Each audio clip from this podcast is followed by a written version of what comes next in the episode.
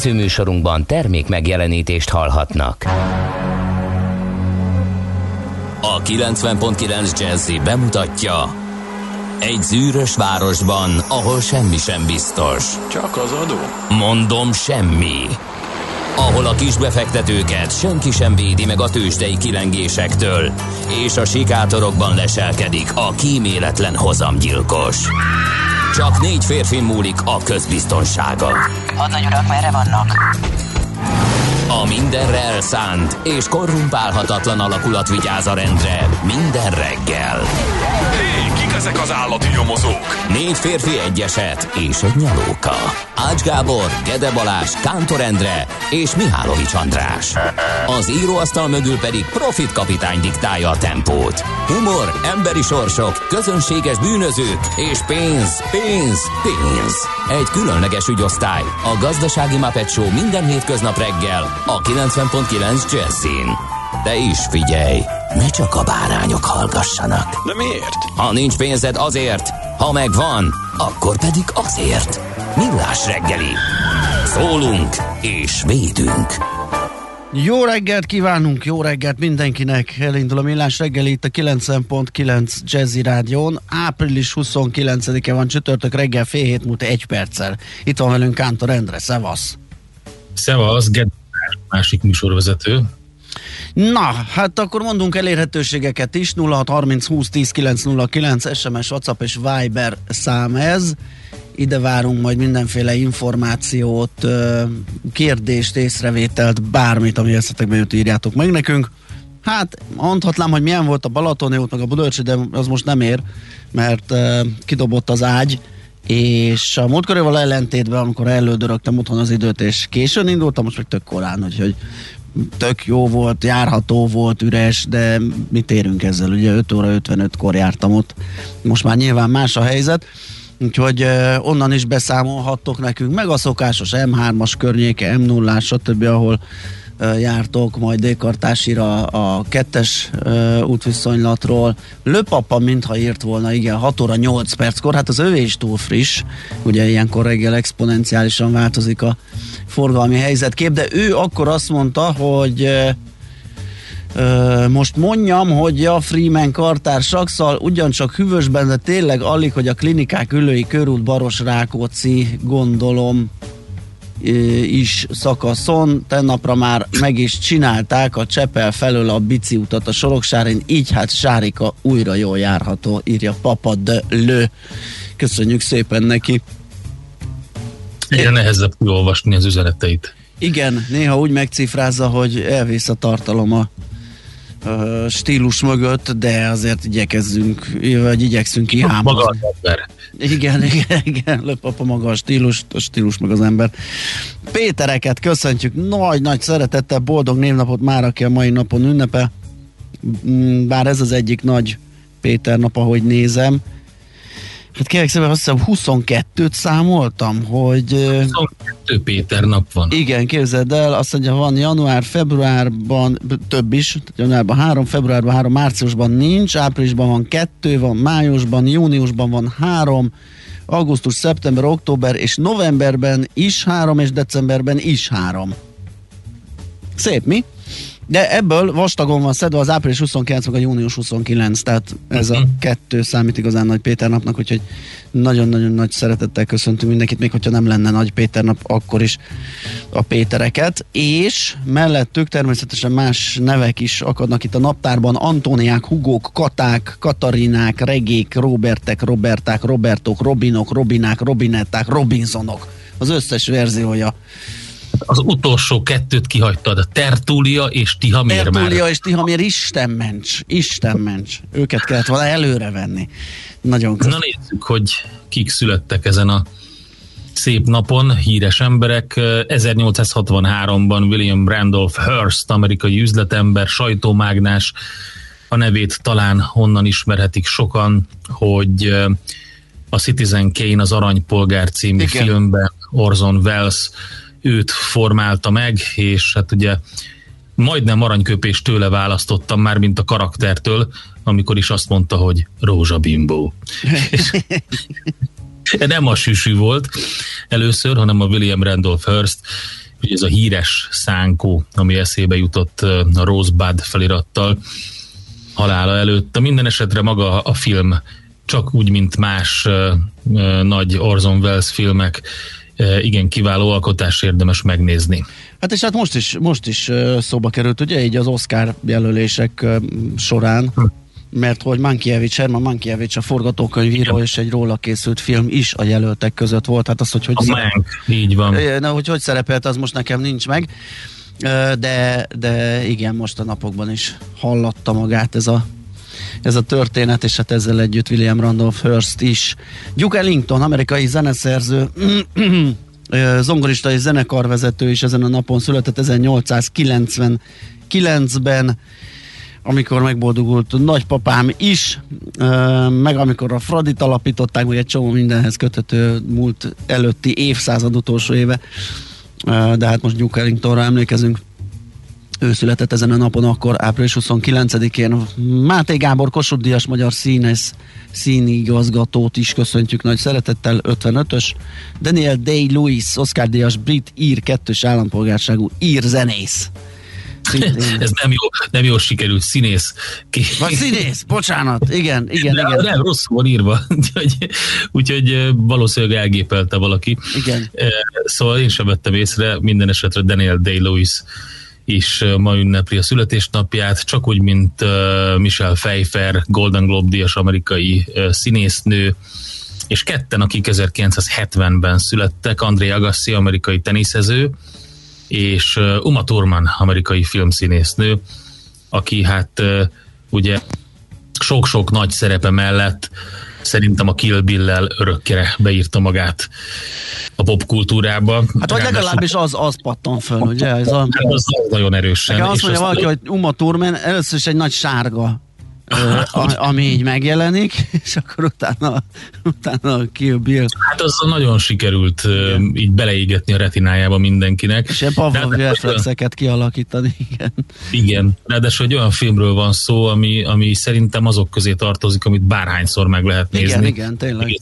Igen, annyira jól meg van komponálva, úgyhogy hát nyilván sok-sok minden más is nyilván Uma Thurman. Hát a, a ponyvaregényben is már egy, egy nagyon jó jelenet az övé, de hát azért messze, messze elmarad a, a Kill Bill-től.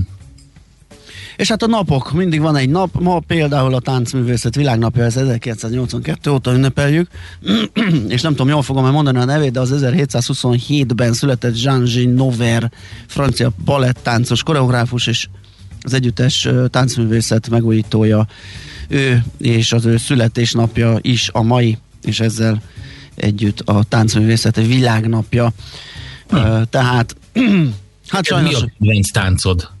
Nek, az én kedvenc táncom? Hát, hát a, figyelj, a pogó. Ezt, ezt, ezt a pogó. Sokáig... Én nagyon tudok a... pogózni. Akkor most elsütöm azt a klasszikus, tudod, hogy, hogy nekem a néptánc a kedvencem, de hát olyan nép nincs, ahogy én táncolok. Igen, ez nagyon jó. ez is jó. Na hát látszik, hogy csupa ilyen um, gépuskalábú jött itt össze, hát igen, a kedvenc táncaim. Hát egy időben mindig a kacsatánc volt a kedvencünk, ez talán így általános iskola harmadik, negyedik körül kezdett megszűnni. Uh-huh.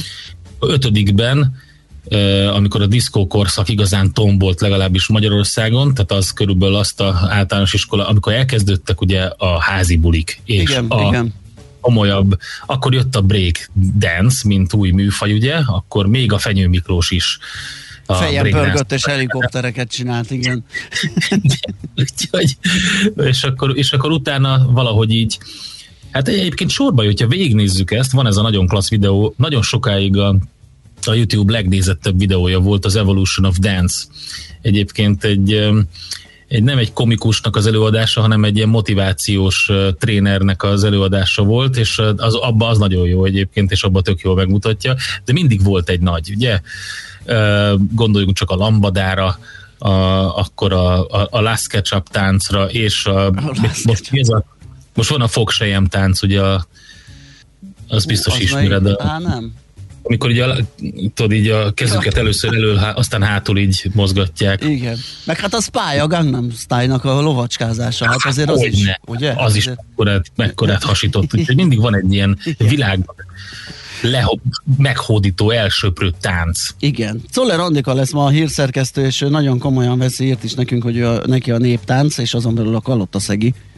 Hát igen. De hát az, ő, ő, egy, ő más műfaj. Ő tényleg ér. Nem igaz, mert ezzel egy húron pendülünk a Czollerre, amely én vészből mondtam ezt a néptáncot, de nekem a családban ez így nagyon nagy hagyomány, eh, illetve egy nagy hagyomány volt, mert hogy a, az én dédapám az uh, decsi uh, híresség volt, mégpedig adatközlő táncos, és még díjat is neveztek el róla, képzeld el. Tényleg? Ugye Fülöp Ferenc volt az én dédapám, és uh, van Fülöp Ferenc díj. Megtekinthető az emlékháza Decsen. Hát ez nagyon klassz. És mennyi, mennyi szivárgott át a te lábaidba ebből?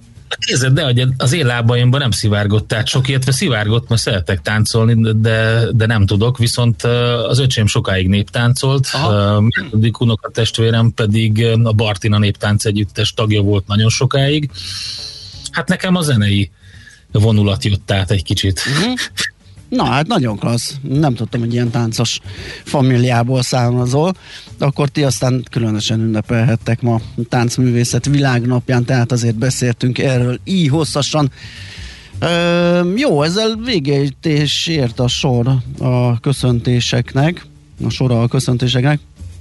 Úgyhogy szerintem balagunk tovább, zenélünk egyet, és azt mondta, uraim, még a tankcsapda is megénekelte, megírta, a pogó nem egy tánc, bár egy millás pogó keringőt szívesen megnézném. Így hallgató. Igen. Na jó, Uh, ja, jó, köszönöm ám, akkor kimondtam leesett, köszönöm szépen, szinte biztos voltam benne, hogy megírja valaki, hogy tisztette, megjegyze, hogy, hogy az évszázad utolsó éve nem 1899, hanem 1900. Igen. Mondjuk az egy átmeneti év. Mondjuk az egy, igen, az egy, az egy átmeneti év. A felkészülés a következőre. Pontosan. 1900. Öm, igen, a Pogó nem egy tánc tankcsapda, ezt is írják sokan. Ö, megkaptuk, köszönjük szépen. Zenéjünk! És, és utána pedig nézzünk bele a lapokba. Nézzük meg, hogy ki mit ír, ki indítja a mai reggelt. Következzen egy zene a Millás reggeli saját válogatásából. Music for Millions.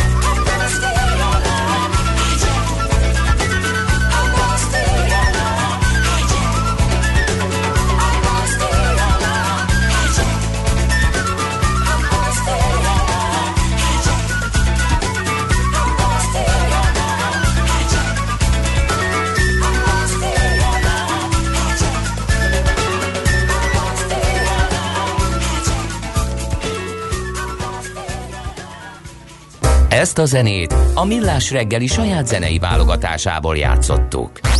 Nézz is! Ne csak hallgass!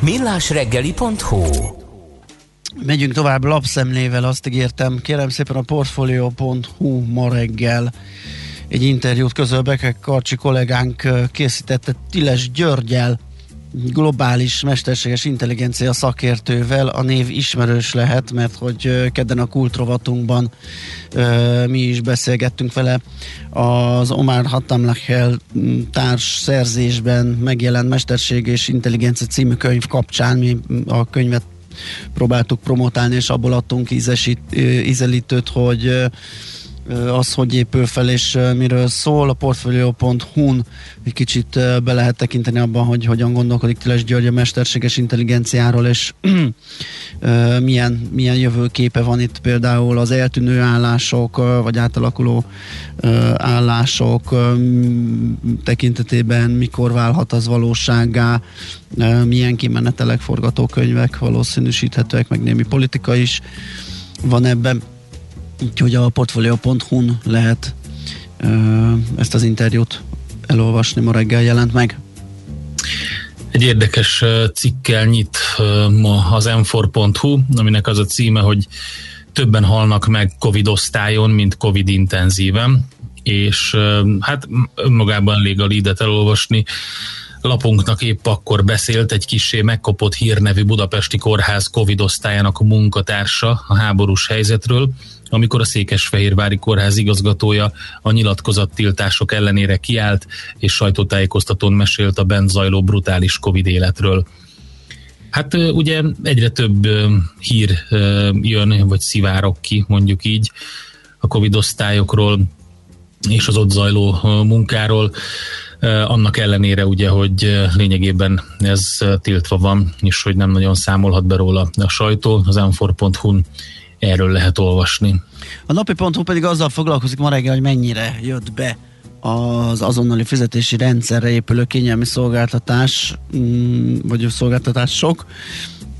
Például az, hogy a másodlagos számlaazonosítókat használjuk-e. A válasz egyszerűen most egyértelműen nem. Nagyon kicsi volt a, az egy, ebben lebonyolított forgalom, maga az azonnali fizetés az nagyon jól működik, a tranzakciók 99%-a 5, a 96%-a azonban csupán két másodpercen belül ért célba. Ja igen, nem, nem értem. A 99% 5, a 96% két másodpercen belül ért uh, célba. Hm. Hm. Az érdekes. Um, jó, mert a kettő az ötön belül van, jó. Uh, aztán uh, Arról igen, hogy ezeket a másodlagos azonosítókat tudjátok e-mail címmel, vagy valami, nem tudom, nick névvel, akármivel, ugye, mögé lehet rendelni bankszámaszámot, és akkor csak úgy lehet küldözgetni, ami egyébként ilyen alapfunkció az ilyen fintek cégeknél, tehát ott a pénzküldő rendszer ugyanerre alapszik, csak ott valahogy egyszerűbb és, és kézenfekvőbb. Itt valamiért ezt nem sajátítottuk el annyira, vagy nem nagyon jött be.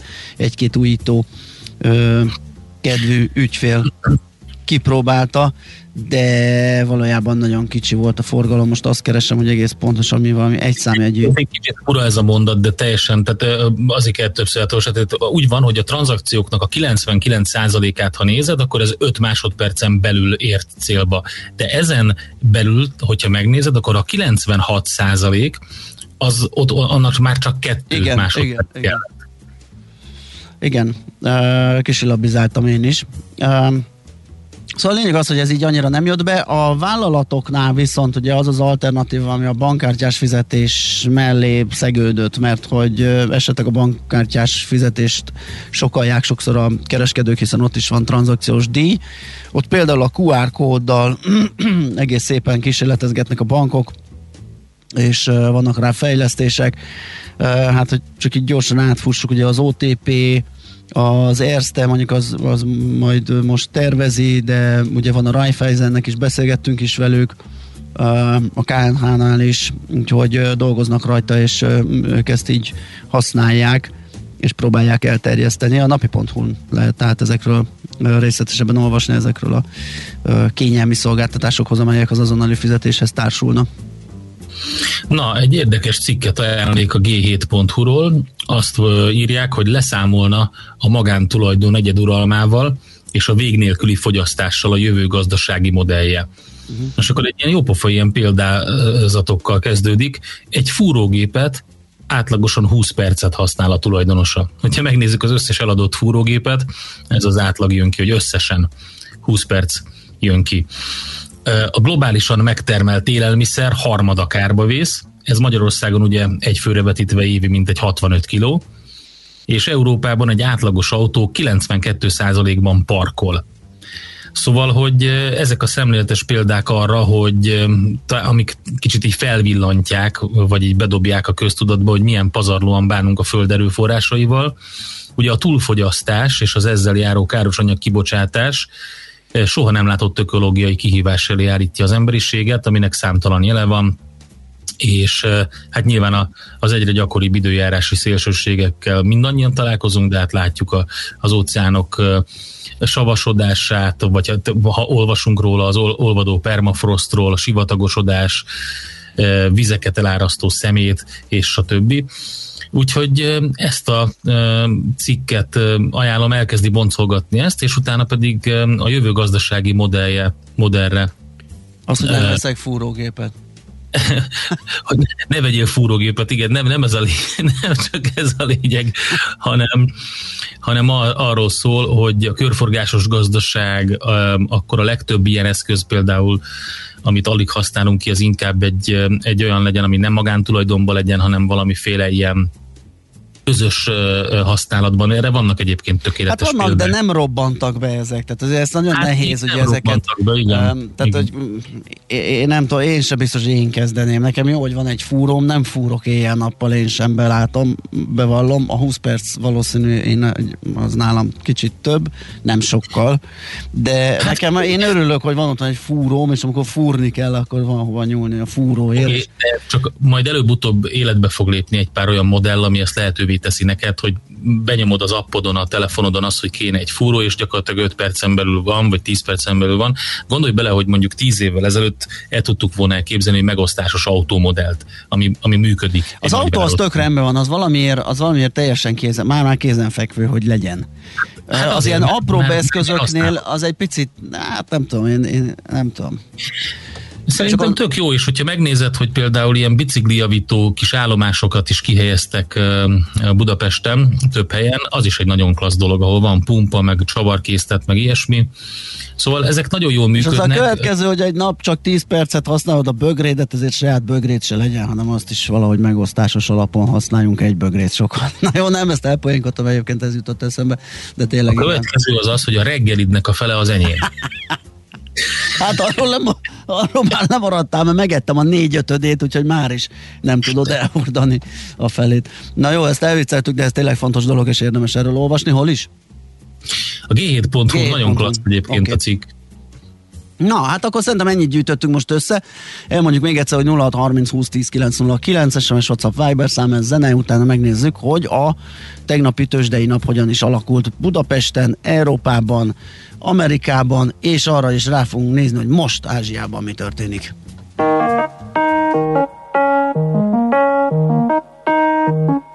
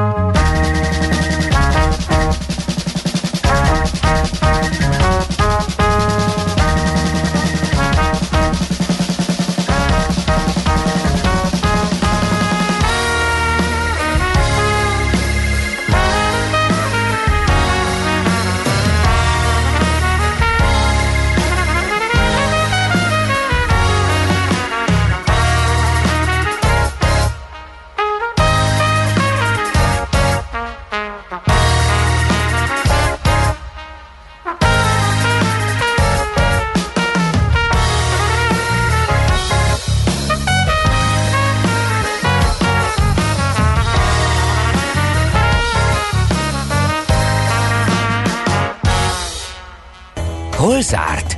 Hol nyit? Mi a sztori? Mit mutat a csárt? Piacok, árfolyamok, forgalom a világ vezető parketjein és Budapesten. Tősdei helyzetkép következik.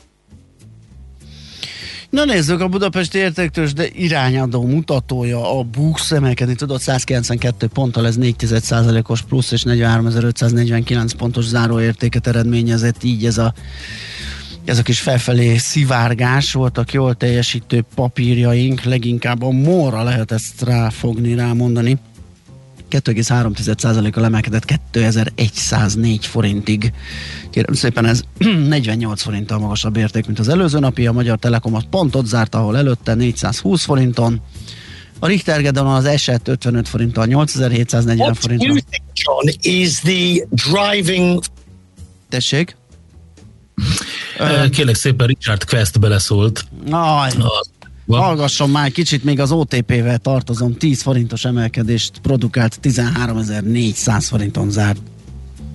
Azzal pofátlankodott be a műsorunkba Richard Quest, a jó kis recés hangú műsorvezető. What do you think, John? Körülbelül így kezdte, tehát arról szól a sztori, az egyik nagy sztori most a nemzetközi piacokon, és így bedob, berobbant a CNN oldalán, hogy a Saudi Aramkót értékesíteni, egy jó nagy részét értékesíteni a kínaiaknak Szaudarábia, úgyhogy az energetikai piacon most elég nagy mozgolódás van, és egyébként megnéztem szektor szinten a teljesítményt az amerikai piacokon, és az energia és ásványi anyagok vezet 22,5 százalékos plusszal.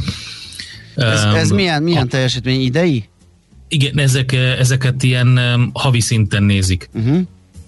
Uh, szektor szinten azt mondja, hogy van a szállítmányozás a második, és csak utána jön a pénzügy, majd egészen lecsúszott a hatodik helyre a tech.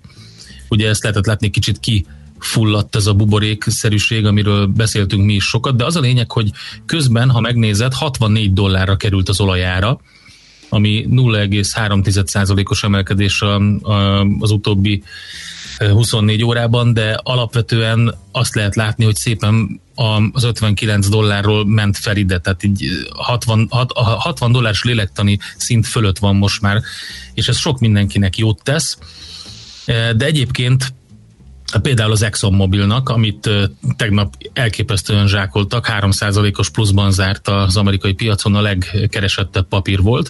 A Chevron is ott volt az első háromban, ő volt a, a bronzérmes, 2,4%-os plusszal. Azonban rosszul uh, ment a sora a Boeingnak, ott majdnem 3%-os mínusz volt, a GE se szerepelt jó 2%-os mínusszal, és a Macy's is visszaesett, ez volt az öt legkeresettebb részvény, de érdekes volt az olajszektor további szereplőinek teljesítménye, az Occidental Petroleum 5,5%-os plusz tud magáénak, a Marathon Oil 3,2-t, a FedEx tovább emelkedik 6%-os plusszal, Úgyhogy azt lehet mondani, hogy vannak nagyon klassz sztorik, és egyébként a Tesla is érdekes, mert ugye másfél milliárdnyi bitcoint vásárolt az év elején, ez most, bocsánat, két és fél milliárd dollár már. Igen, adott el belőle, ugye abból az, az cibálják most az elemzők, szerintem Várkonyi Gáborral is fogunk róla beszélgetni, mert autóipari elemzések meg eredmények jönnek, hogy ugye a nyerességének, nyerességes negyedévet zárt az egyik része az 10%-nyi bitcoin eladásból realizált nyerességből jött, a másik pedig a a CO kvóták, vagy CO2 kvóták eladásából, és hogyha az egészet eltüntetjük, akkor gyakorlatilag a, a az autó gyártás az meg mínuszos volt, úgyhogy majd erről még fogunk beszélni. Hát a bitcoin az jól uh, szerepel, mert hogy uh, még mindig uh, ott van a 53-50, 54 ezer dollár közelében. Igen, felpattant, volt egy korrekció, ugye, amit itt mi is, amiről mi is beszélgettünk, meg hát a, a, a média az eszmetlenül felkapta, és összeomlás, meg bluffit, kipukkanás, nem tudom én miket írtak. Nagy esés volt kétségtelen, de a bitcoinnál nem tudom miért lepődünk meg. Tehát nagy emelkedések igen, vannak, igen, nagy esések, és ráadásul az idei évben még 85% pluszban van, tehát ilyen összeomlásra vágyik mindenki, aki befektet valamibe, hogy a 120 vezető több mutatók mínuszban zártak, tehát a Dow is fél százalék, a Nasdaq 0,3, de az S&P éppen, hogy mínuszban, tehát azt lehet mondani, hogy alapvetően nem volt jó nap az amerikai piacon, de egy pár jó sztori az volt.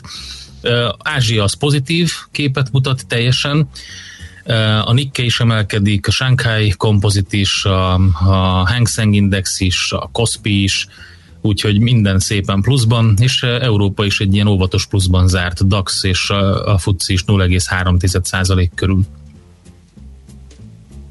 Tőzsdei helyzetkép hangzott el a Millás reggeliben. Na, azt mondja, hogy uh, egyszer egy vésőgépre volt szükségem egy munkához venni, nem akartam kölcsönözni, nem volt lehetőség közösségi oldalon, bedobtam a kérést, és egy sosem látott házaspár adott. Másnap visszavittem kis ajándékkal. Hát igen, a vésőgép azért az, egy, az már egy olyan dolog, amit az ember nem tart csak úgy otthon, meg esztergapadot, meg nem tudom én mit, az aztán tényleg egy igazán... Uh, nem emlékszel a híres filmre, a Falfúró 1900 Szomjas György. Mekkora az a film, az szenzációs, igen, a, kitalálja a lakótelepen, hogy a betonban nehéz lukat fúrni, és ő beruház egy ilyen gépre, és megy lukat fúrni. Bizony, bizony, tök jó film, úgyhogy Bár János, ugye a Géza, Géza a ja, falfú. Ja. Igen. A jövőben elindítjuk a fúró appot, és a telefonnal fúrunk, ö, írja egy másik hallgató.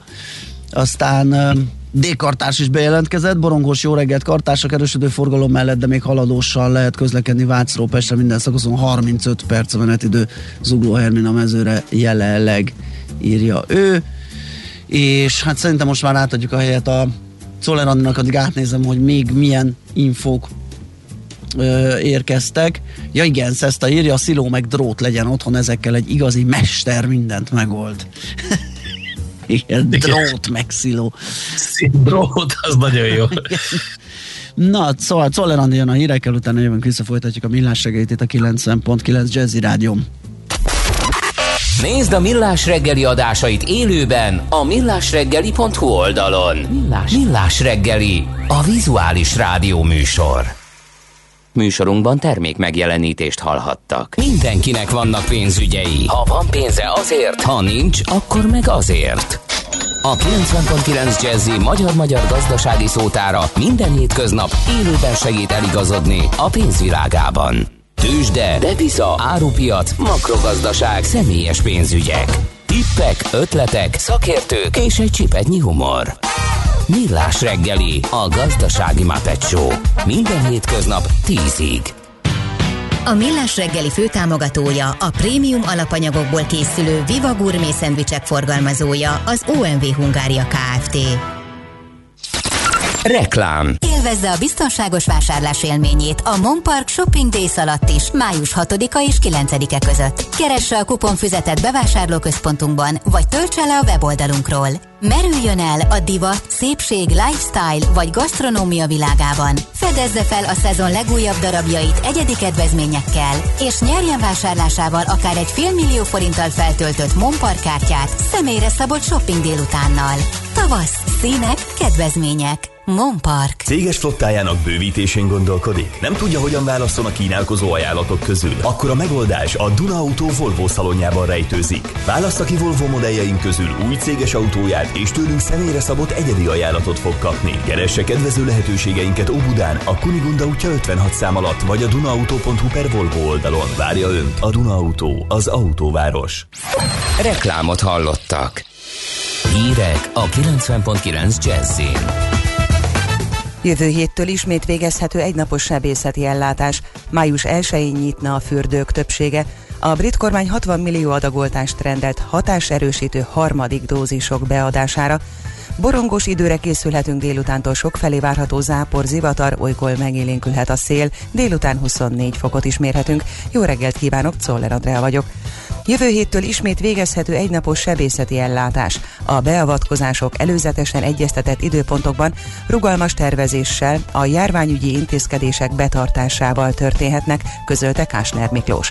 Az Emberi Erőforrások miniszter jelezte, a betegek felvételének feltétele, hogy az egészségügyi állapotból adódó egyéb ellenjavallat nem áll fenn, és érvényes védettségi igazolványjal, annak hiányában pedig a tervezett beavatkozást megelőző 48 órán belül negatív PCR-tesztel és a műtét napján végzett negatív antigén gyors tesztel rendelkeznek. Csütörtöktől újraindulnak a megelőzést szolgáló népegészségügyi célú szervezet onkológiai szűrővizsgálatok. Jelenleg is működik az online időpont foglaló a koronavírus elleni oltásokra. A regisztráltak csütörtökre és az azt követő napokra a Sinopharm vakcinával történő oltásokra foglalhatnak időpontot, közölte a kormányzati portál. A közlemény szerint emellett május 3-ától 7-ig AstraZeneca vakcinával történő oltásra is lehet időpontot foglalni. Az érvényesített regisztrációval rendelkezők bármelyik kórházi oltópontra foglalhatnak időpontot, a foglalásról visszaigazoló, az oltás előtti napon pedig emlékeztető e-mailt küldenek. Felhívták a figyelmet arra, hogy mindenki csak magának és csak egyszer tud időpontot foglalni, a véglegesített foglalás pedig nem módosítható. Május 1-én nyitna a fürdők többsége. A színházak nagyobb része viszont egyelőre időt kér a közönségtől. Várhatóan hétvégétől fogadhatnának majd újra látogatókat az intézmények, miután 4 millióan megkapják legalább az első oltást. Több fürdő 10%-os áremeléssel várja vissza vendégeit a majdnem fél évig tartó kényszerszünet után. Az országban minden fürdőben, kulturális és szórakozóhelyen elkérik majd a védettségi igazolványt. Az RTL híradó információi szerint a budapesti színházak nem nyitnak meg a hétvégén. Ausztria 2 millió eurós segítséget nyújt Indiának a koronavírus járvány elleni védekezéshez. Sebastian Kurz kancellár közölte, az azonnali segélyből az osztrák vöröskereszt segítségével antivirális gyógyszereket vásárolnak. Egyúttal bejelentette az Indiára vonatkozó beutazási tilalmat a légi forgalomban, megerősítette a május 19-i országos nyitást, amelynek legfontosabb alappillére a zöld útlevél lesz, amelyet a beoltottak, a gyógyultak és a negatív koronavírus tesztel rendelkezők kapnak meg. Ez az igazolás szolgál majd belépőül a kereskedelmi egységek kivételével az újranyitó éttermekbe, hotelekbe, kulturális és sportrendezményekre. A brit kormány 60 millió adagoltást rendelt hatás erősítő harmadik dózisok beadására. Matt Hancock egészségügyi miniszter közölte, a Pfizer és a BioNTech által a koronavírus ellen közösen kifejlesztett oltóanyagból azért vásárolnak ennyit, hogy ezeket a dózisokat az első két adag hatását erősítő harmadik vakcina dózisként adják be a lakosságnak. Változóan felhős lesz az idő, délután este egyre több felé előfordulhat zápor, zivatar, a déli délnyugati szél élénk több felé erős lesz, tovább melegszik az idő, délután 15-24 fokot mérhetünk. Köszönöm figyelmüket a hírszerkesztőt, Czoller Andrát hallották. Budapest legfrissebb közlekedési hírei a 90.9 Jazzin a City Taxi Dispécsejétől. Jó reggelt kívánok a hallgatóknak! Szakaszos és időszakosan lezárják a buksávot az ülőütön kifelé, a Lilia utca és a Szobész János utca között burkolatjavítás miatt. Lomtanítás miatt kell időszakos korlátozásra számítani Kispesten az Ülői út, Vasút utca, Malomkő utca, Derkovics Gyula utca, Csillag utca, Halsó Erdősör utca, Vagbottyány utca, Szabó Ervin utca által határolt területen. A hetedik kerületben a Vesvényi utcában, a Klauzál utca és a Nagy Diófa utca között időszakos lezárásra kell számítani filmforgatás miatt. Baleset történt a 11-es főút bevezető szakaszán a Mátyás Király útnál a belső sávban, itt egy sáv járható. Köszönöm a figyelmüket, további jó utat kívánok! A hírek után már is folytatódik a millás reggeli, itt a 90.9 jazz Következő műsorunkban termék megjelenítést hallhatnak.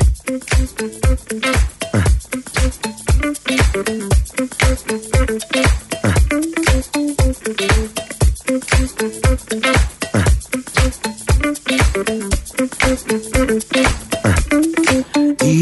little blind faith to navigate these seas. Just a little blind faith to put your mind at ease.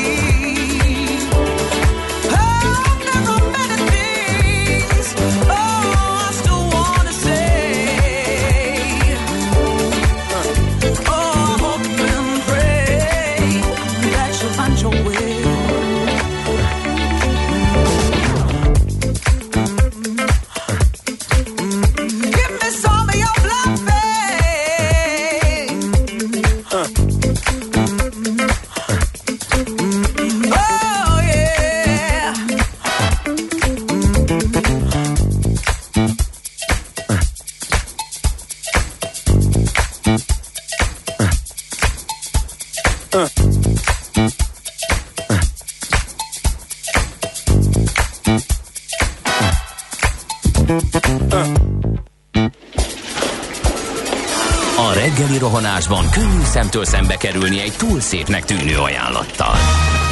Az eredmény krétával körberajzolt tetemes összeg. A tethelyen a gazdasági helyszínelők, a ravasz, az agy és két füles csésze és fejvállalakzat. A lehetetlen küldetés megfejteni a Fibonacci kódot. A jutalom egy bögre rossz kávé és egy olyan hozamgörbe, amilyet még Alonso Mózli sem látott. Millás reggeli, a 90.9 Jazzy Rádió gazdasági mapetsója. Vigyázat! Van rá engedélyünk! Szép jó reggelt, kedves hallgatók! Ez a Millás reggelét a 90.9 Jazzy Rádió április 29-én csütörtökön reggel 418 után 2 perccel Kántor Endrével. És Gede Balázsjal. És a 0630 20 10 909 es SMS, WhatsApp és Viber számunkkal. Ide néz, mit írt a Papa Dölö. Igen, tisztelt velem együtt dolgozó munkatársak. Szeretném megkövetni mindannyiótokat, amennyiben nem a kor és társadalmi elvárásoknak megfelelően prezentáltam a mondani valómat. Teljes körű garanciát nem tudok vállalni, de mindenképpen a tőlem tehető legmagasabb szinten fogok ügyelni a stílusomra. Le papa alias papáé. Értitek, fiú? Köszönjük szépen. Jöhet, ne, jöhet a korábbi stílus, csak néha meg kell fejtenünk. Na, azt mondja, hogy hány órától lesz Várkonyi Gábor, kérem tisztelettel, mindig fél kilenctől. Ö, és mindig csütörtökön. Aztán uh, Marx, Engels és Lenins is kitalálta már, hogy a magántulajdon nem olyan jó, legyen minden közös. Kérdés, kié lesz annak a tulajdona, ami közös? Jártatok már szerszámkölcsönzőben? Hát én még nem, megmondom őszintén, hogy ami szerszám nekem kell, az vagy van. Egy, egy csomó gépet, meg szerszámot lehet kölcsönözni, és érdemes is szerintem. Igen, hát annak, akinek van kedve molyolni ezekkel az akármikkel. Um, jó, 0 30 20 10 9 9 az SMS WhatsApp Viber számunk, mindjárt megnézzük, van-e köztük útinfo. Budapest legfrissebb közlekedési hírei, itt a 90.9 jazz Mondjuk volt, csak a D-kartás én azt lelőttem, ugye? Ő arról írt, hogy 35 perc menetidő Zugló Hermina mezőre, Vácról Pestre minden szakaszon, de mást mintha nem láttam volna eddig, úgyhogy... A... Egyébként baleset nem nagyon van, legalábbis eddig Hála nem az égnek. Igen. És nézem az útinformot, hát olyat, ami a vételkörzetünkben izgalmas lehet, olyat talán nem látok Debrecen, meg Szikszó, Aszaló, ilyenek vannak, hát egyelőre akkor csend és nyugalom, akkor lehet, hogy az érvényes, ami, ami engem fogadott kora reggel, csak én nem akartam azt nem akartad elhinni. elhinni. Nem akartad elhinni. Egyszerűen nem akartam elhinni. Úgyhogy ha bármit látok, akár ezt megerősítve, hogy ilyen jó a tőzsde, vagy tőzsdei forgalmi helyzetkép, akár azt, hogy nem, Szárjuk nagy szeretettel. Budapest, Budapest, te csodás! Hírek, információk, érdekességek, események Budapestről és környékéről. Na, hát a 24 ponton olvasgatjuk, hogy az Egyesült Államok kicsit aggódik a Sánkhái Fudan Egyetem magyarországi terjeszkedése miatt. Az amerikai nagykövetség azt írta a magyar hang kérdésére, hogy Kína bizonyítottan kártékony befolyás szerzésre és a szellemi szabadság elfolytására használja a felsőoktatási intézményeit. Ugye kedden írták alá Palkocs László Innovációs és Technológiai Miniszter, kormánybiztos és uh, Su Ning-Sheng, a Fudan Egyetem elnöke a Fudan Hungary Egyetem előkészítését lehetővé tévő stratégiai együttműködési megállapodást, azt hiszem online keretek között történt ez és hát ahogy a magyar hang kérdésére a, nagykövetség írta, a Biden adminisztráció elkötelezett a jogállamiság és az emberi jogok védelme, valamint a korrupció elleni harcban, amely a diplomácia alapját képezi. Továbbra is minden eszközt fel fogunk használni, hogy elérjük ezeket a célokat, írták ők. Ehhez egyébként szeretném javasolni tegnapi beszélgetésünket Feledi Botondal, ahol Kína, Oroszország külpolitikájára, terjeszkedésére, NATO, Visegrádi négyek, Magyarország pozíciójára, válaszaira, reakcióiról beszélgettünk. Nagyon érdekes nagy képet és perspektívát adott az egész európai széttagoltságra ezzel kapcsolatban. És aztán hát további szomorú információk, valószínű az inkább valószínűbb, hogy nem lesz sziget az idén. Ugye nagyon-nagyon meg vagyunk csúszva, vagy meg vannak csúszva a szervezők ezzel a bizonytalanságban már rég gyakorlatilag mindent le kellett volna, hogy szervezzenek. Ehhez képest még nagyon sok minden homályos, így a nyitás és a, a nyári életünk tekintetében és hát eh, nem tudni, hogy lesz-e sziget az idén, de az a valószínűbb, hogy nem lesz ezt. Kádár Tamás, a sziget főszervezője mondta el szerdán egy online konferencián a 444.hu tudósítása szerint, úgyhogy ezzel kell számolni, vagy erre kell készülni.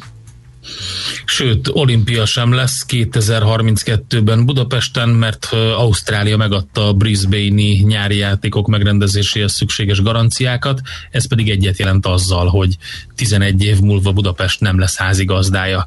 Az olimpiának ezt a névszavában lehetett olvasni, és lényegében minden kétséget kizáróan eldőlt, hogy Budapest nem lehet házigazdája a sporteseménynek.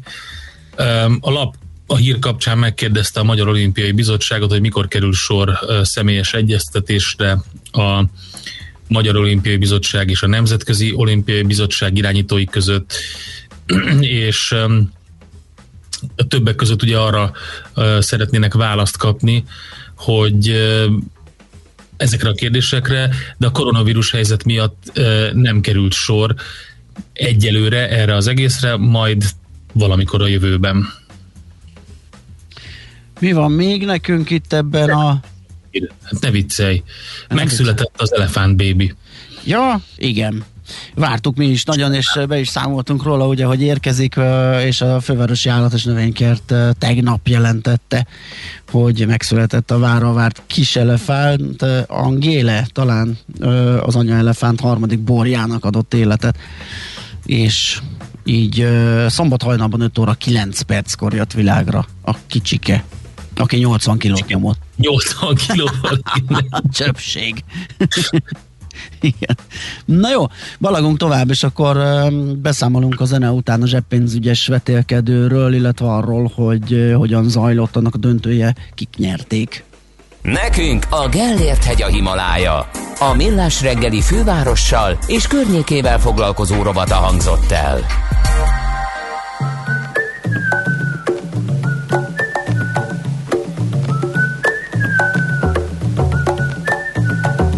I'm sitting on the cloud, humming to myself, away from the crowd. There is no one else. People look up to me, reaching for my feet, but I'm just smiling.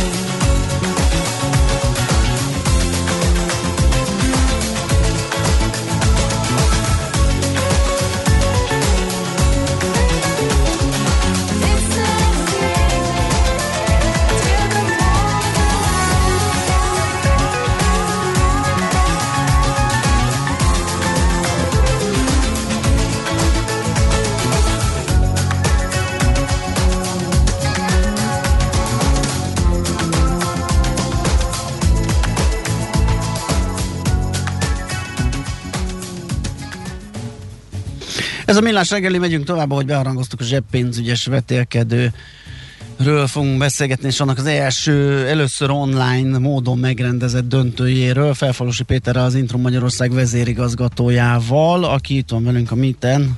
Szia, jó reggelt! Sziasztok, jó reggelt kívánok a hallgatóknak! Mondjuk el először a hallgatóknak, hogy miről van szó, mi ez a zseppénzügyes vetélkedő, ami nem először, hanem hogyha jól rémlik, egy-egyére kerül megrendezésre. Így van, most már, hát ugye 2020-ban került negyedjére megrendezésre em, a, a, a vetélkedő. Ez a zseppénzügyes döntő, ez, ez talán az egyik legfontosabb CSR tevékenységünk, és a, a pénzügyi tudatosság fejlesztésére és ennek a, a fontosságára próbáljuk meg felhívni a figyelmet. Egy játékos eh, eh, pénzügyi tudatosságra alapozó eh, vetélkedő formájában, és nyilván a középiskolás sokat célozzuk meg ezzel.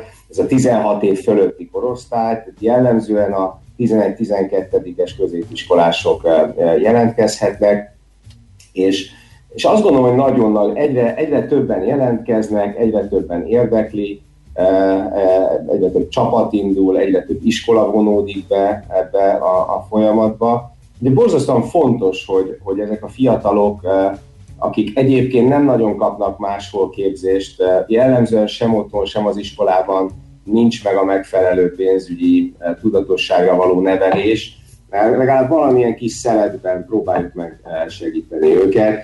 De alapvető felfogásunk az, hogy egy, egy jól működő gazdaság csak stabil alapokon, a stabil alapok pedig, pedig feltételezik, hogy pénzügyi tudatos polgárok alkotják. Uh-huh.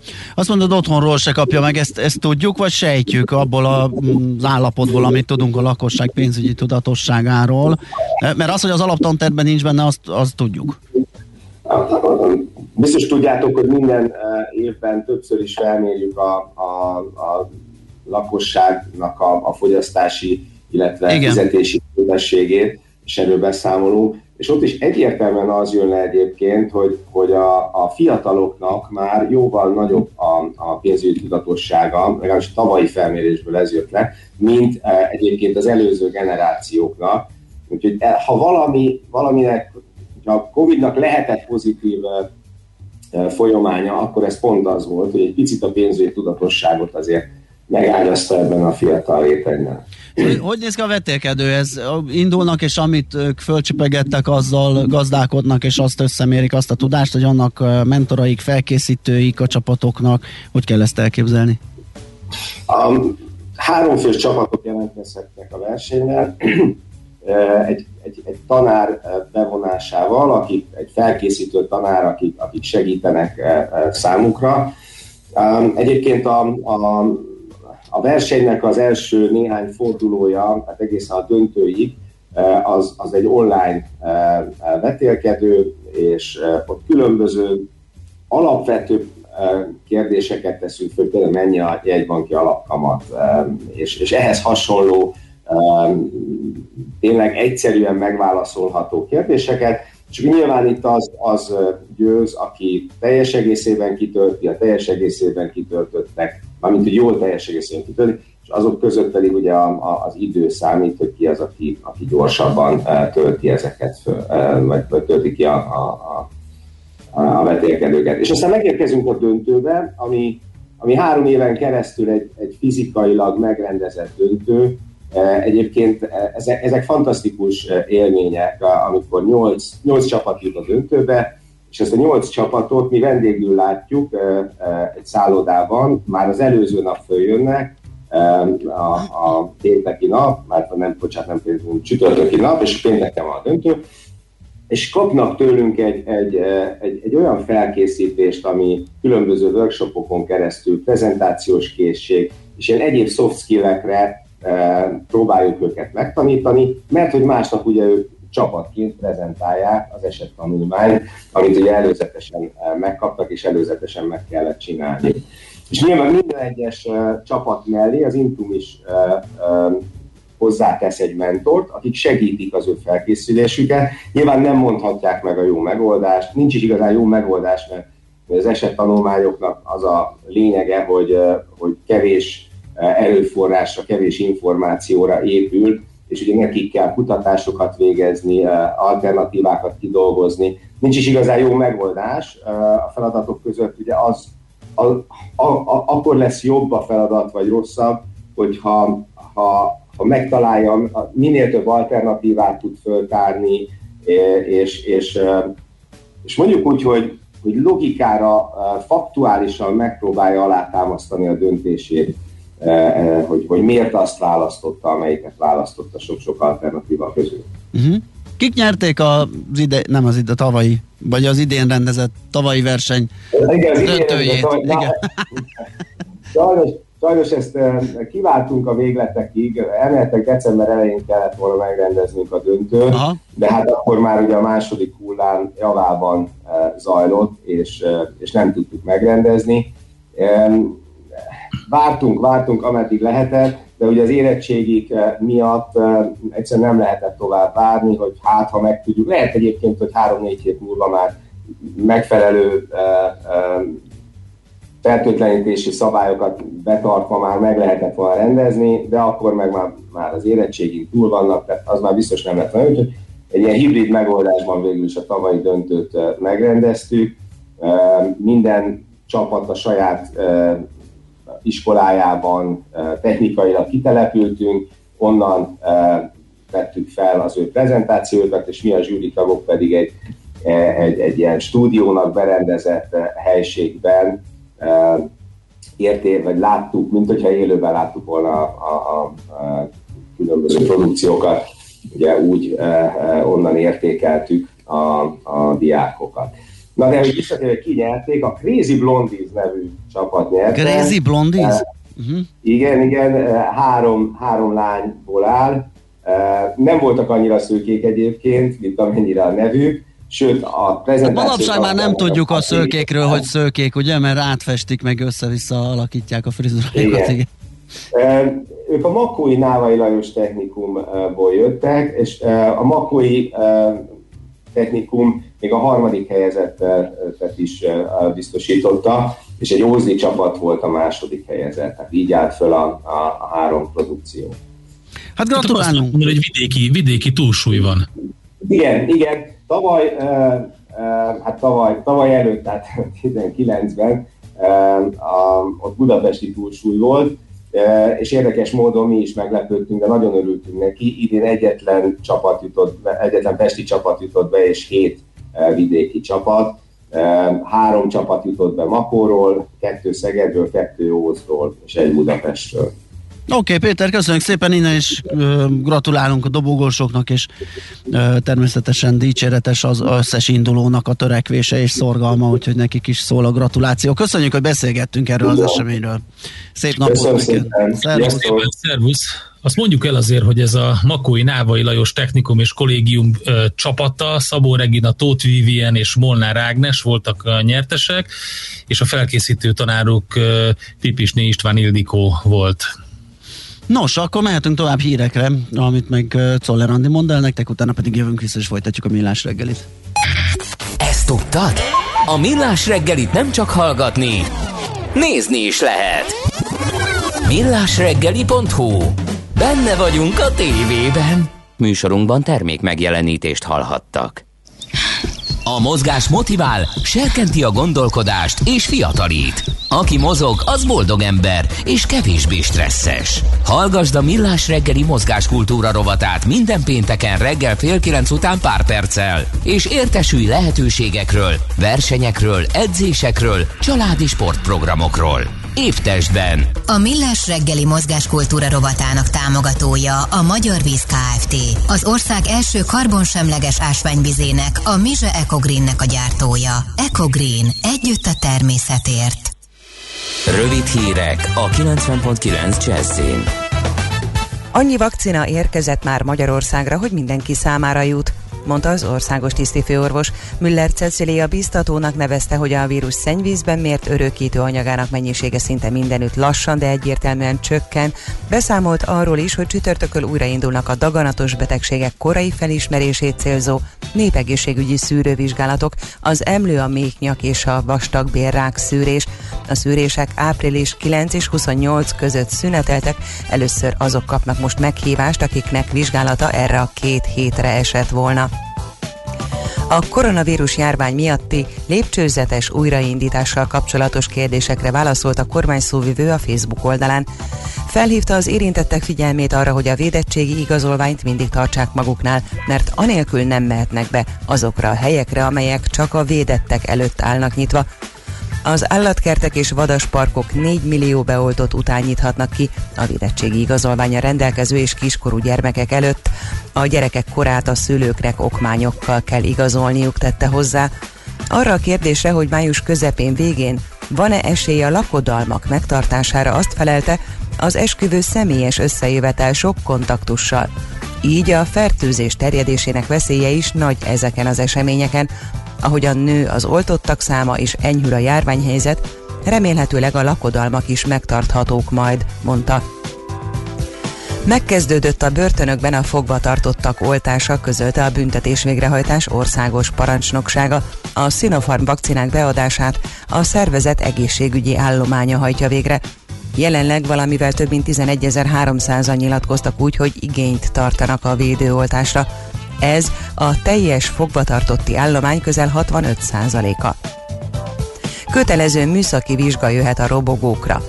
Az Európai Parlament ugyanis sürgeti az Európai Bizottságot, hogy fontolja meg az összes motorkerékpár időszakos műszaki ellenőrzésének kötelező vétételét az EU tagállamaiban. Jelenleg kizárólag a 125 köbcenti feletti motorkerékpárokat kell rendszeresen ellenőriztetni, az ennél kisebb motorra rendelkezőket nem. Házkutatást tartottak Rudy Giuliani lakásában és irodájában. A szövetségi nyomozók lefoglalták Donald Trump volt amerikai elnök korábbi ügyvédje elektronikus eszközeit. A The New York Times szerint a házkutatás legalább részben összefügg azzal a nyomozással, amely azt hivatott kideríteni, hogy Giuliani folytatott-e illegális lobby tevékenységet ukrán tisztviselők nevében a Trump adminisztráció idején. Változóan felhős lesz az idő, délután este egyre több felé előfordulhatnak záporok, zivatarok, a déli délnyugati szél sok felé erős lesz, tovább melegszik az idő, délután 15-24 fokot mérhetünk. Köszönöm figyelmüket a hírszerkesztőt, Czoller Andrát hallották. Budapest legfrissebb közlekedési hírei, itt a 90.9 jazz a fővárosban baleset nehezíti a közlekedést a Budaörsi úton befelé a Dajka Gábor utcánál a buszsávban. Továbbá tart a helyszínelés a hatos főút bevezető szakaszán a Hunyadi János úton az Építész utcánál, ahol egy sáv járható. Telítettek a sávok a Nagykörúton a nagyobb csomópontok közelében, az Üllői úton befelé az Ecseri út és a Nagyvárad tér előtt, a Kerepesi úton a Fogarasi útnál, a Rákóczi úton a Barostértől, Továbbá lelassult a haladás a Budai alsó rakparton a Petőfi hídnál északra, a Pesti alsó rakparton a Dráva utcától déli irányban, a Deák Ferenc tér és a Szélkálmán tér környékén, valamint a Múzeum körúton az Asztória felé. Erős a forgalom az M3-as autópálya bevezető szakaszán az M0-as autóúttól a Szerencs utcáig, az M5-ös autópályán befelé a Nagy Sándor József utcai felüljárótól, a Hungária körgyűrű szakaszonként, valamint a Váci út külső szakaszán. Nemes Szegi Dániel, BKK Info. A hírek után már is folytatódik a millás reggeli, itt a 90.9 jazz Következő műsorunkban termék megjelenítést hallhatnak. junkie always longing for more. Always longing. Morning, noon and night you are what I'm craving for.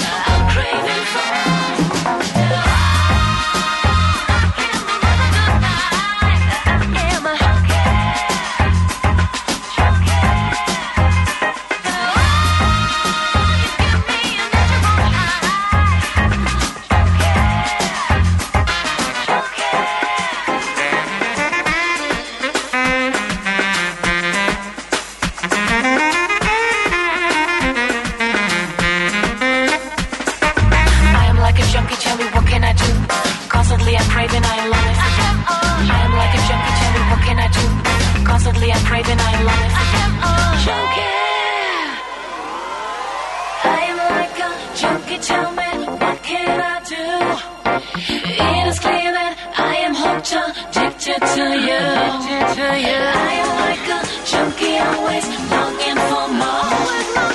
Morning, noon, and night, you are what I'm craving for.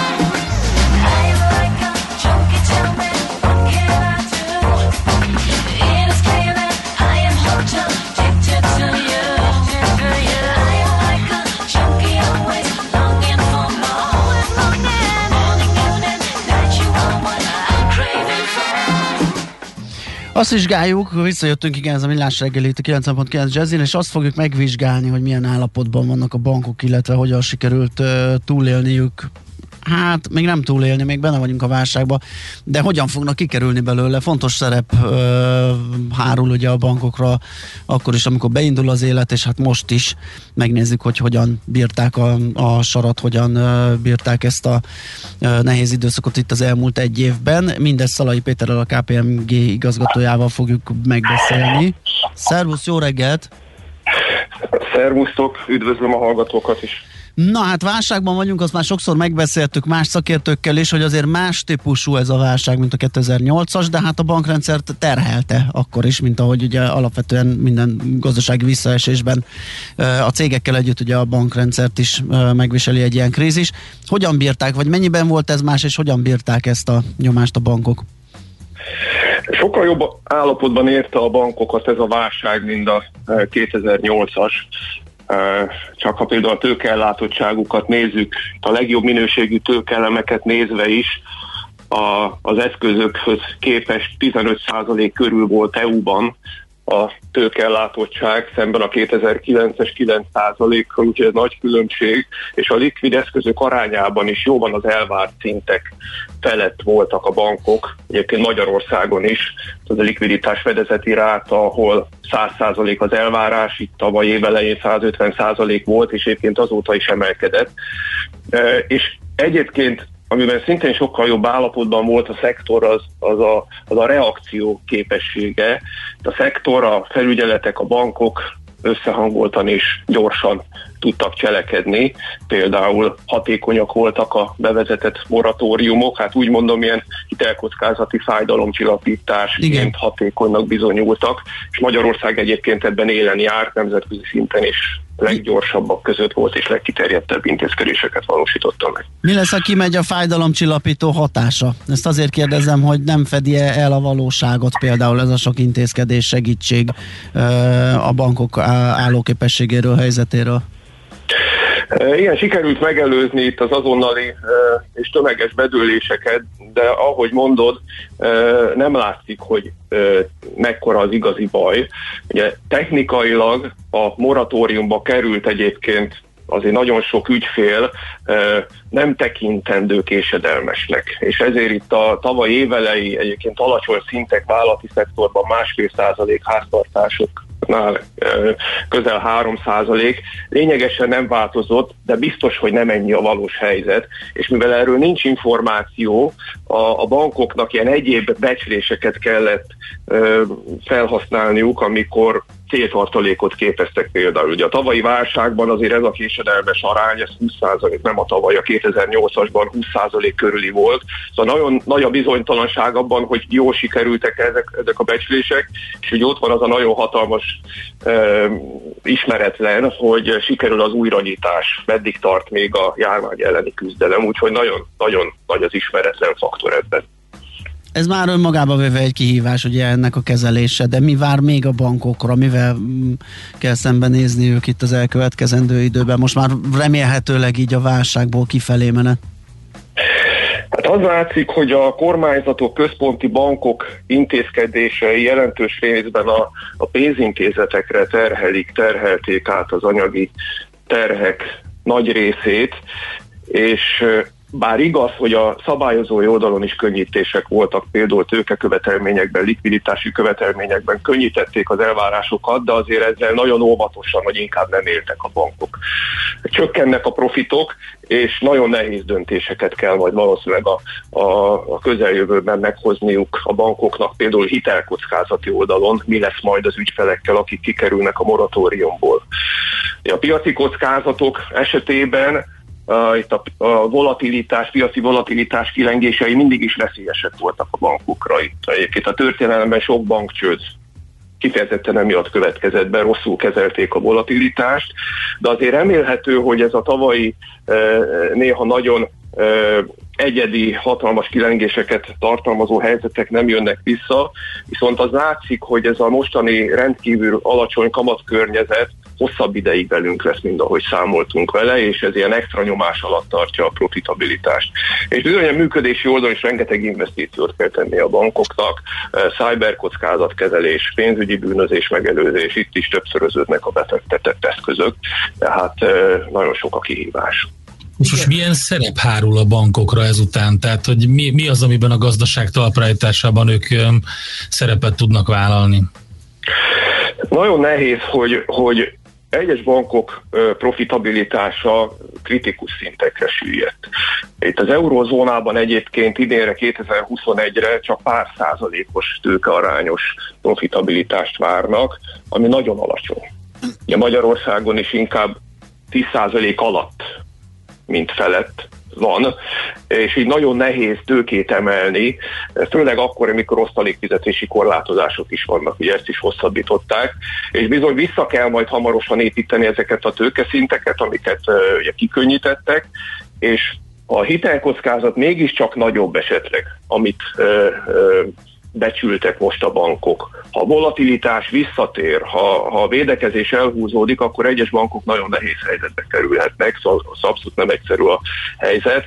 EU-ban különösen, mert itt, a, ami a USA-ban megtörtént 2009 után nagyon sok bank egyébként csődbe ment, EU-ban inkább mentettük a bankokat, sokkal nagyobb arányban működnek itt kisebb és potenciálisan talán kevésbé ellenálló bankok, mint más régiókban. Szóval abszolút a, azért sok esetben a határon van a bankszektor terhelhetőség szempontjából. Visszakanyarodva itt a, itt a kérdésre, talán az lesz egy kiemelt szerep, hogy, hogy megkülönböztetni azokat a vállalatokat, azokat a szektorokat, ahol, ahol tényleg hosszú távon ö, komoly értékteremtő üzleti modellek vannak, és bizonyos esetekben fájdalmas döntéseket kellhet majd hozni, és azok az ügyfelek is, akik, akik még jók, és, és vissza lehet térni a, a hitelek visszafizetésére nem lesz egyszerű, hát itt Magyarországon is már, már akár több mint egy éve nem fizetnek hiteleket az ügyfelek. Szóval nagyon nehéz lesz azt gondolom ez a döntéshozatal a bankszektorban, és kérdés, mit várnak el tőlük a szabályozók. Ugye felsoroltunk kihívásokat, de ezek alapvetően a működésükkel kapcsolatosak, ugye, amiket elmondtunk, ö, ö, itt a, a digitalizáció, meg a, a, a csökkenő profitráta, stb de a, de a saját állapotuk megőrzésé érdekében mire kell koncentrálniuk a bankoknak. Tehát az, hogy ez az ellenálló képesség fennmaradjon, hiszen számítani kell nyilván legközelebbi vagy további krízisekre, hiszen így működik már több száz éve vagy ezer éve a gazdaság, hogy néha lanyhább, néha pedig emelkedő pályán van. Igen, Itt a bankok szintjén kulcsfontosságú a, rendkívül korultek, körültekintő kockázatkezelés folytatása. Az európai felügyeleti hatóságok itt több témát emeltek ki, és ezek azt gondolom Magyarországon is relevánsak. A likviditás monitorozása, a, monitor, a moratóriumban érintett eszközök megfelelő értékelése, a tőketervezés, ebben rugalmasság és realitás egyben, alacsony kamat környezet kihívása, és ahogy te is mondtad, digitalizáció, kiberbiztonság, szóval ezek mindenképpen a fókuszban kell, hogy legyenek. Emellett egyébként beindultak újra a konszolidációs folyamatok, ezek, ezek segíthetnek a stabilitás megőrzésében, és ahol esetleg nagyon nehéz helyzetek alakulnak ki, ott, ott jól előkészített helyreállítási és szanálási tervekkel lehet majd remélhetőleg kezelni a helyzetet. De összességében nagyon-nagyon fontos továbbra is az összehangolt fellépés szektor szinten, bankok, szabályozók és egyébként nemzetközi szinten is rengeteg keresztbe tartozás van a bankszektorban, úgyhogy nagyon fontos nemzetközi szinten is egységesen fellépni és egyébként tekintettel kell lenni arra is, hogy a kormányok, szabályozók más komoly témákban is számítanak a bankokra, például klímaváltozás uh-huh. elleni védekezés, pénzügyi bűnözés elleni védekezés, ezek mind-mind, mind-mind kihívások, költségek, és sokkal nagyobb a szerep egyébként itt a bankszektornak, mint a, mint a kihívóiknak, az új diszraptív vállalkozásoknak. Úgyhogy röviden összefoglalva itt a bankok szintjén abszolút kiemelendő továbbra is a kockázatkezelés meghatározó szerepe, az intézkedésekben pedig az összehangolt akciók és, és egyfajta egyensúlykeresés fontossága. Világos. Péter, nagyon köszönjük, hogy beszélgettünk ezekről a dolgokról, a bankok állóképességéről. Jó munkát, szép napot! Köszönöm szépen, Szervusz. viszont kívánom. Sziasztok! Szalai Péterrel, a KPMG igazgatójával váltottunk pár szót.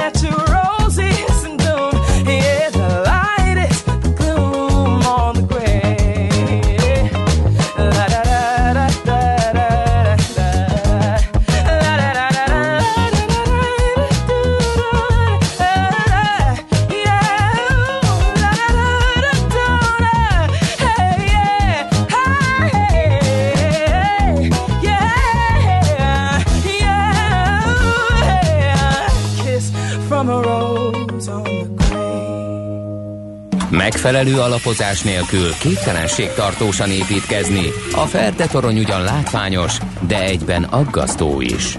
Kerüld el, hogy alaptalan döntések miatt Ferde pénztarnyat építs. Támogasd meg tudásodat a Millás reggeli heti alapozójával. Hát, hogy mennyire benne vagyunk a közepén, szerintem jól szemlélteti, hogy ezen a héten minden nap volt valami mesterséges intelligenciás témánk, mert egész egyszerűen itt van minden napjainkban már, és ez csak fejlődni fog, és, és egyre nagyobb tudással fog bírni. Most pont egy ilyen sztorit fogunk elővenni, e, méghozzá egy ilyen, egy ilyen vegán vonalon mozgó mesterséges intelligenciáról fog beszélni nekünk. Jó, a Prihárd az Akkord alapkezelő ZRT portfólió menedzsere. Szia, jó reggelt! Sziasztok, jó reggelt! Miről van szó? Hogy lehet az élelmiszeriparba hasznosítani a mesterséges intelligenciát? Mit találtak ki Csillében? Megmondom őszintén, engem teljesen ledöbbentett egy történet, amiről körülbelül egy hónappal ezelőtt olvastam először. Eleve nézegettem az unikornisok listáját, ugye azon cégekét, amik még nincsenek tőzsdére bevezetve, de már egy milliárd dollár fölötti értéket tulajdonítanak ezen startupoknak, és pont hír jött, hogy egyre több országban van meg az első unikornis, és én ott fedeztem fel ezt a Natco nevű csillei vegán mesterséges intelligenciával foglalkozó céget, amikor kijött a hír, hogy megvan Chile első unikornisa is, amiben például az egyik komoly befektető, a Bezos Expeditions, ugye az Amazon alapítója is benne mhm. van ebben a dologban, és ez egy öt és fél éve alapított cég, tavaly nyáron még 250 millió dollárra értékelték, de idén már négyszeresre fog emelkedni az árbevételük. Jelen pillanatban mindösszesen négyféle termékük van, illetve egy ötödik plusz, csak Csillében, Brazíliában és Argentinában forgalmaznak, illetve tavaly novemberben jelentek meg az Egyesült Államokban ugye vegán ételeket készítenek, viszont az a céljuk, hogy minden paraméterében a lehető legkompromisszummentesebben hasonlítson az, el, hasonlítson az eredeti termékre a termékük. Tehát ez Először... a négy termék, amit említesz, ez kevésnek tűnik, de ezek már mind letisztult, forgalomképes, és a, a felhasználók vagy a fogyasztók által már visszaigazolt termékről Így van. van Kezdem azzal, hogy Chile a világon a harmadik e, majonéz fogyasztásban, egyfőre jutó majonéz fogyasztásban, Na, tehát majonéz, majonézzal lesznek. hogy alakul ez ki?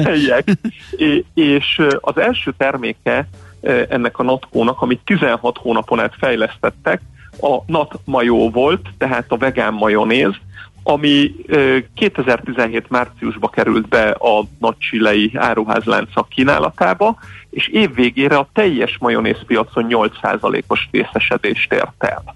Hát az elég nagyon ér- Igen, nagyon érdekes az ő koncepciójuk. Az ő koncepciójuk abból áll, hogy jelen pillanatban egy nyugati típusú ember az egész élete folyamán körülbelül 200 féle ehető növényt fogyaszt el.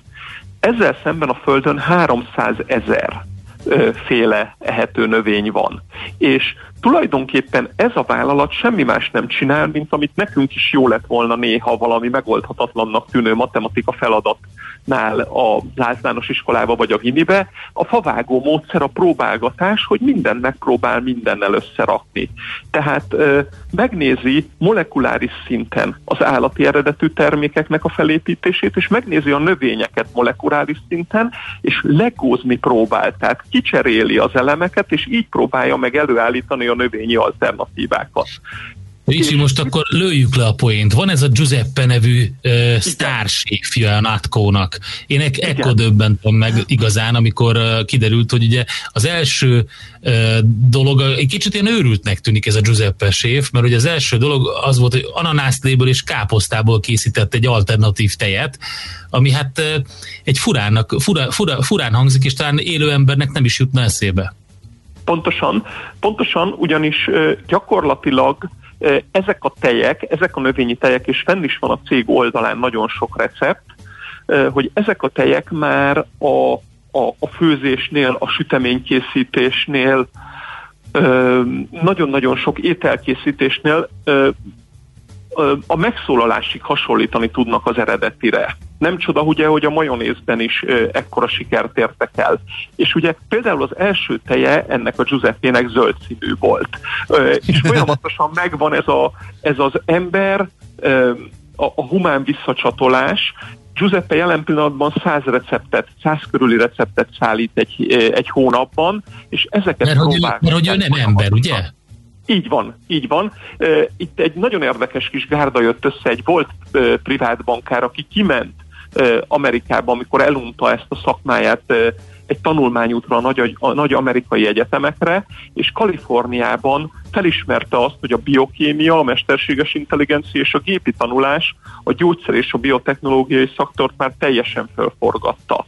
És rájött arra, hogy itt az élelmiszeriparban óriási lehetőség van arra, hogy, hogy ugyanezeket a dolgokat megvalósítsák, és az energia, a víz, a széndiokszid igénye, a kibocsátása töredéke az állati eredetű alternatíváknak, viszont arra is rájöttek, hogy a, ha ők a nagyon komoly környezetvédelmi céllal szeretnék ezt a vállalatot nagyon sikeresre felfuttatni, akkor nem a vegánok az ő célterületük, hanem az olyan emberek, akik hajlandóak az étkezéseik akár egyre nagyobb részét lecserélni állati eredetű táplálékról növényi eredetű táplálékra. Viszont az USA-ban egyharmada az embereknek visszaszokik a növényi tejekről az állati eredetű tejekre, mert nem találja jónak a mandula, zab, kókusztejeket, és, és itt jön be a képbe az, hogy ők viszont teljesen újonnan, amit tényleg nem jut eszébe senkinek, elkezdték és megpróbálják megcsinálni ezeket.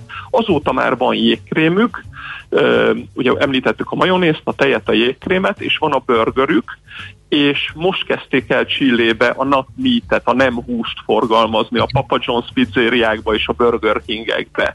Tehát nagyon-nagyon fejlődik ez a cég, és hogyha végig gondoljuk azt, hogy a jelenleg ilyen 15-20 milliárdos vegán élelmiszer piac, az 2040-re a Bloombergnek volt múltkor egy elemzése, 450 milliárd dollárra várják, akkor azért látható az, hogy hogy itt óriási felfordulás lesz ebben a szegmensben. Tehát nekem azért volt nagyon érdekes megismerni valamennyire picit ezt a vállalatot Csilléből, mert eszembe nem jutott volna, hogy a mesterséges intelligenciát mondjuk receptkészítésre uh-huh. lehet, vagy Igen, kell hát én nem tudok elmenni emellett, hogy van ez a Giuseppe nevű gépi tanuláson alapuló mesterséges intelligencia, és ő az, aki így aki lebontja ezeket az élelmiszereket ilyen molekuláris szintre, és olyan ötletekkel áll elő, amit ugye nekünk nem, hogy nem jutna eszünkbe, hanem időnk se lenne rá, hogy mondtad, hogy mennyi száz receptet szállít?